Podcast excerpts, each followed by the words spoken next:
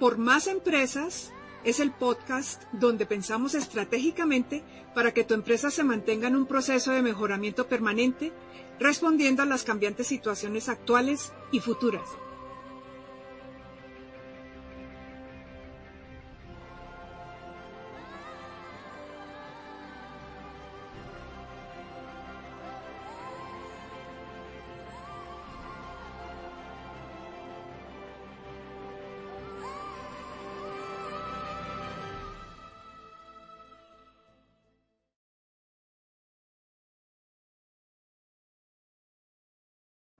Un saludo muy especial.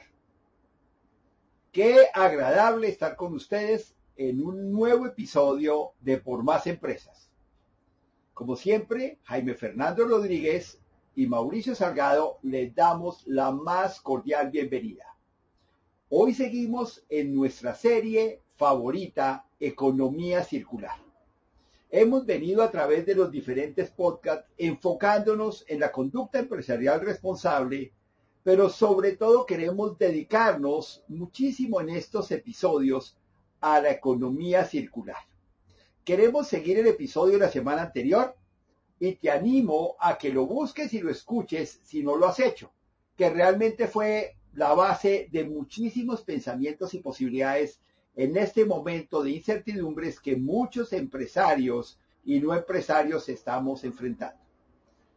Entonces, si te parece, Jaime Fernando, vamos a empezar continuando con el tema de economía circular. Por aquí tengo unas preguntas que nos habían preparado, ¿cierto? Y tengo la primera. Para que una empresa implemente economía circular, ¿qué es lo más importante para iniciar? ¿Cuál es el secreto? Buenos días, Mauricio, y buenos días a todos. Como siempre, me encanta estar con ustedes y poder compartir estas reflexiones que sin duda alguna nos llevará a tener un mejor planeta. Como dices bien tú, Mauricio, ¿cuál es la motivación para implementar una economía circular en una empresa? ¿Qué es lo más importante?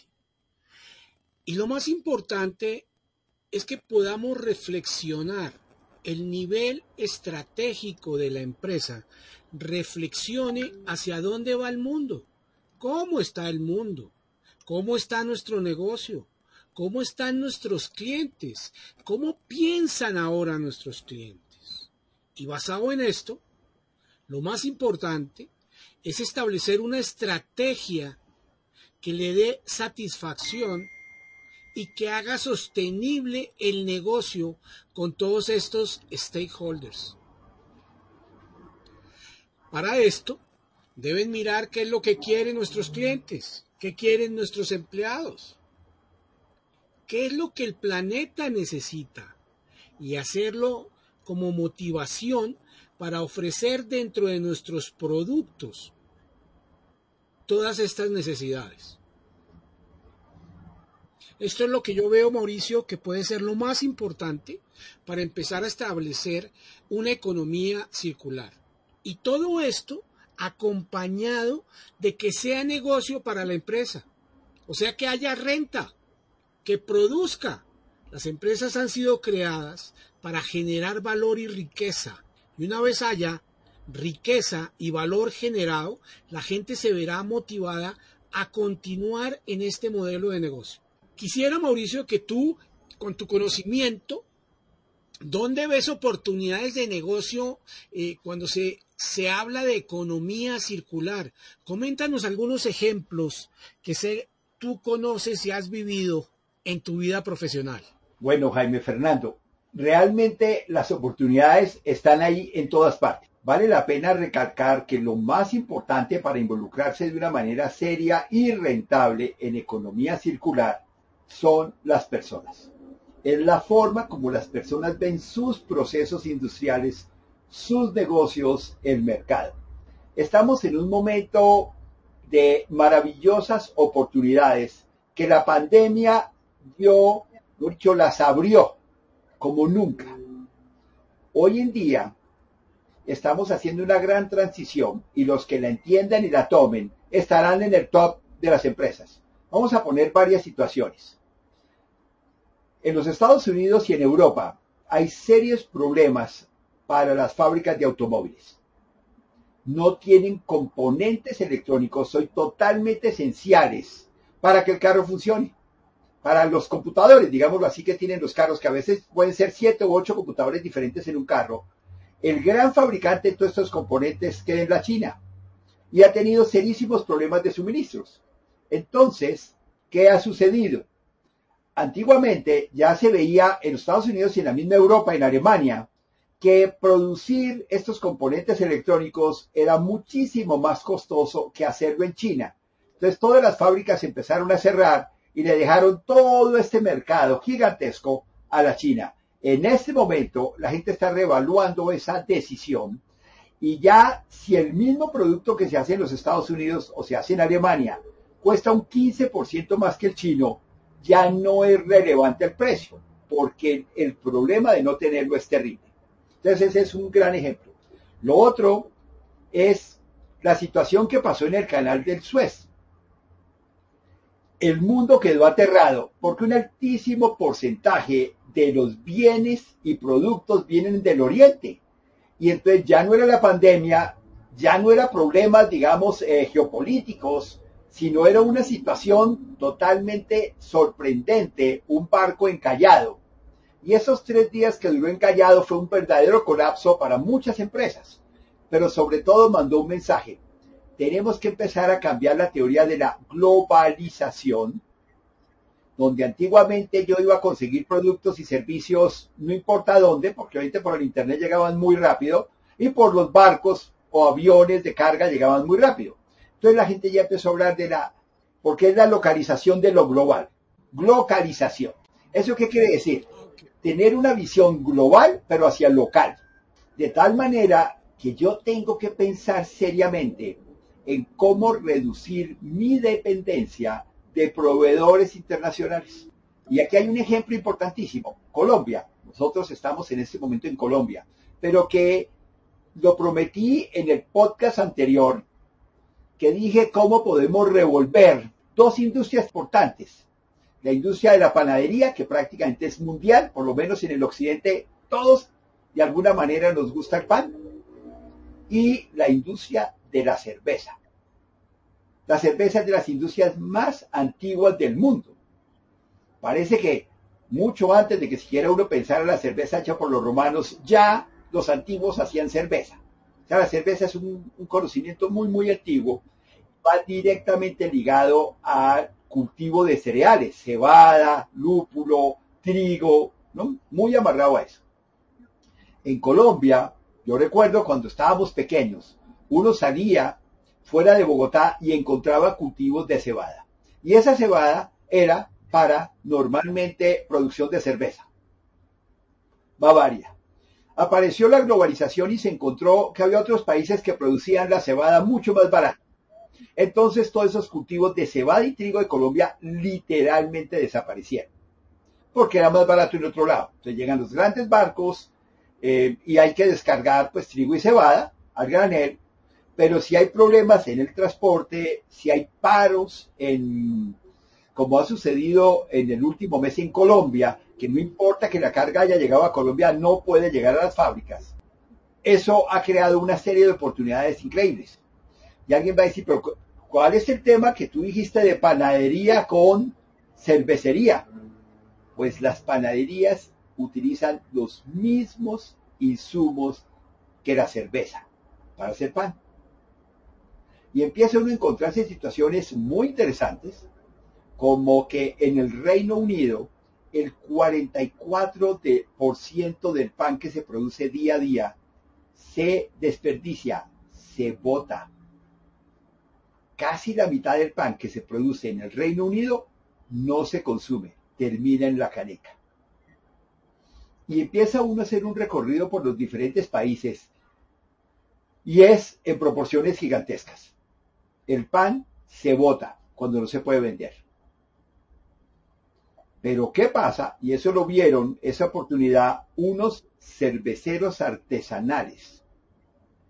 Y tomaron este pan viejo, entre comillas, viejo de un día, dos días, que está en perfecto estado, digamos, sus componentes, pero de pronto no tiene la frescura, se siente duro, no, no es como el pan fresco, recién hecho. Entonces no lo pueden vender en la panadería, pero para procesos es perfecto. Y empezaron a utilizarlo para hacer cerveza. Entonces el suministro ya no depende, ellos ya no se tienen que preocupar por comprar cebada y lúpulo porque lo están teniendo de las panaderías. Y originalmente lo están teniendo gratis, porque para la panadería era un dolor de cabeza botar el pan. Alguien se tenía que encargar de. Entonces ya hoy en día hay más de 20 cervecerías artesanales que están utilizando como materia prima pan. Hay una cerveza que ya tiene hasta sabor de galleta, porque su suministrador hace galletas. La cerveza sabe a galleta. Y eso ha creado todo un nuevo, una nueva forma de negocio porque se ha vuelto totalmente boutique, totalmente de nicho esta forma de hacer cerveza.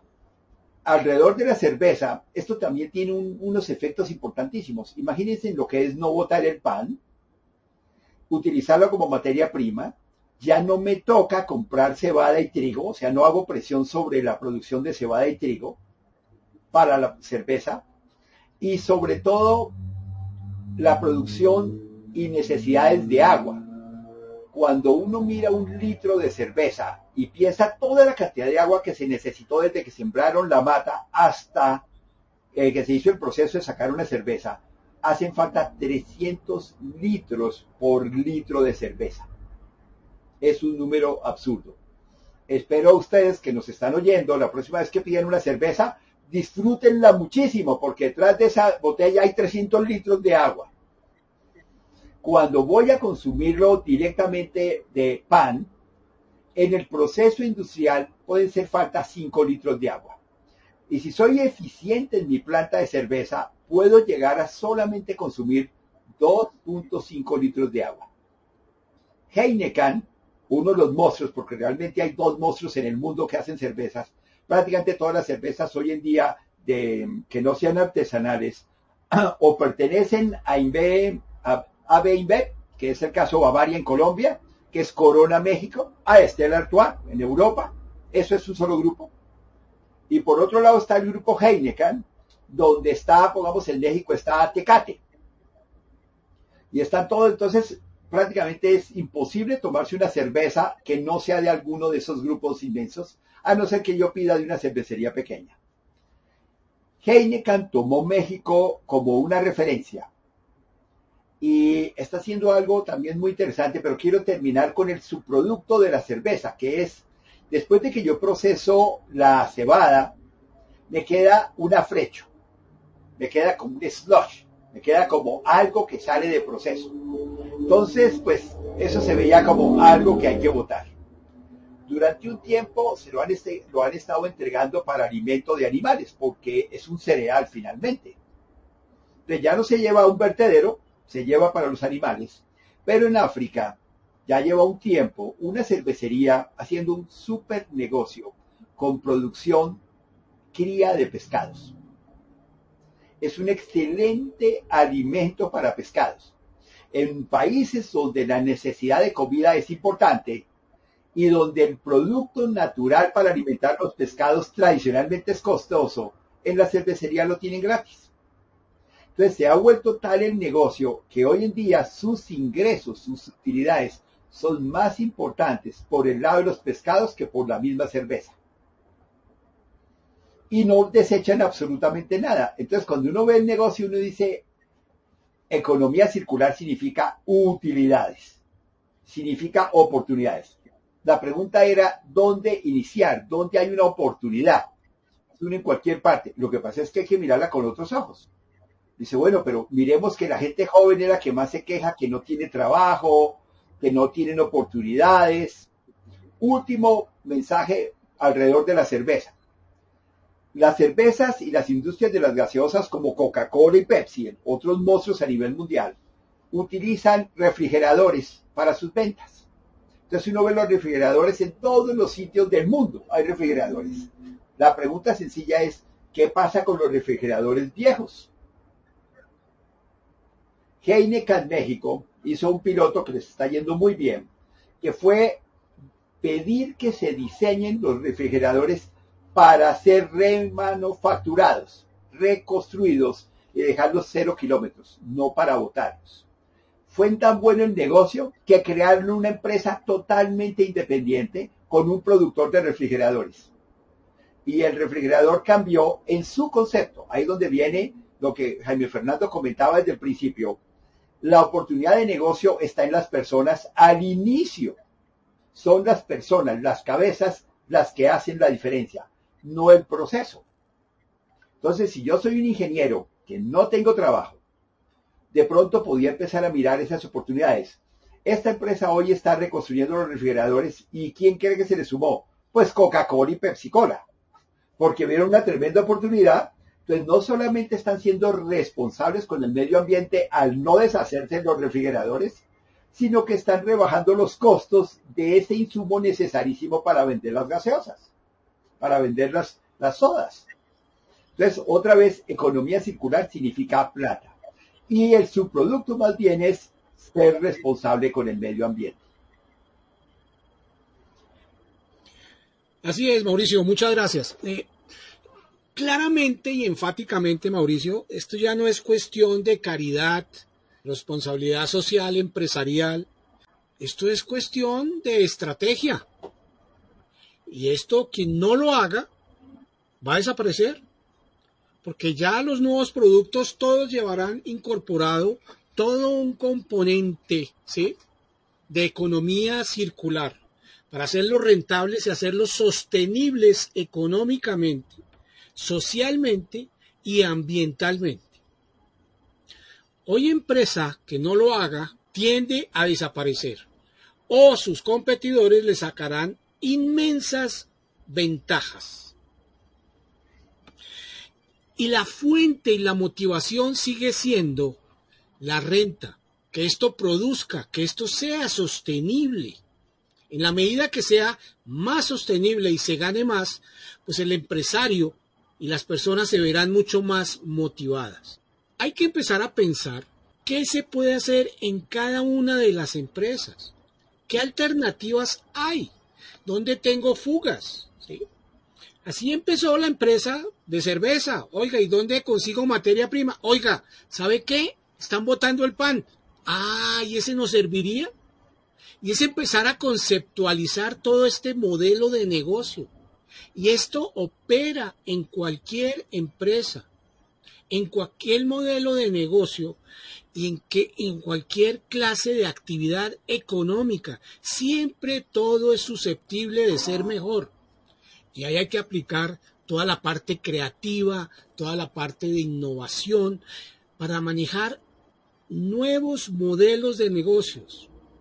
Si queremos resultados diferentes, debemos hacer cosas diferentes. Eso lo decía el señor Einstein. Si queremos resultados iguales, sigamos haciendo lo mismo. Pero aquí aplica de que si seguimos haciendo lo mismo, ni siquiera vamos a tener resultados iguales. Vamos a tener resultados inferiores. Complementando lo que dices, realmente recalcando lo que nosotros hacemos en Por Más Empresas. Acompañamos a los empresarios y emprendedores para que ellos valoren diferentes formas de ver el negocio. Y es muy importante, las primeras reuniones nos dicen, pero bueno, pero ustedes, ¿qué es lo que me van a enseñar a mí si yo llevo 40 años en este negocio y usted no tiene ni un día? Digo, nosotros no somos expertos en, en su industria lo que nosotros tenemos son metodologías para ver las situaciones de una manera diferente, para poder descubrir dónde hay oportunidades donde muchos ven problemas.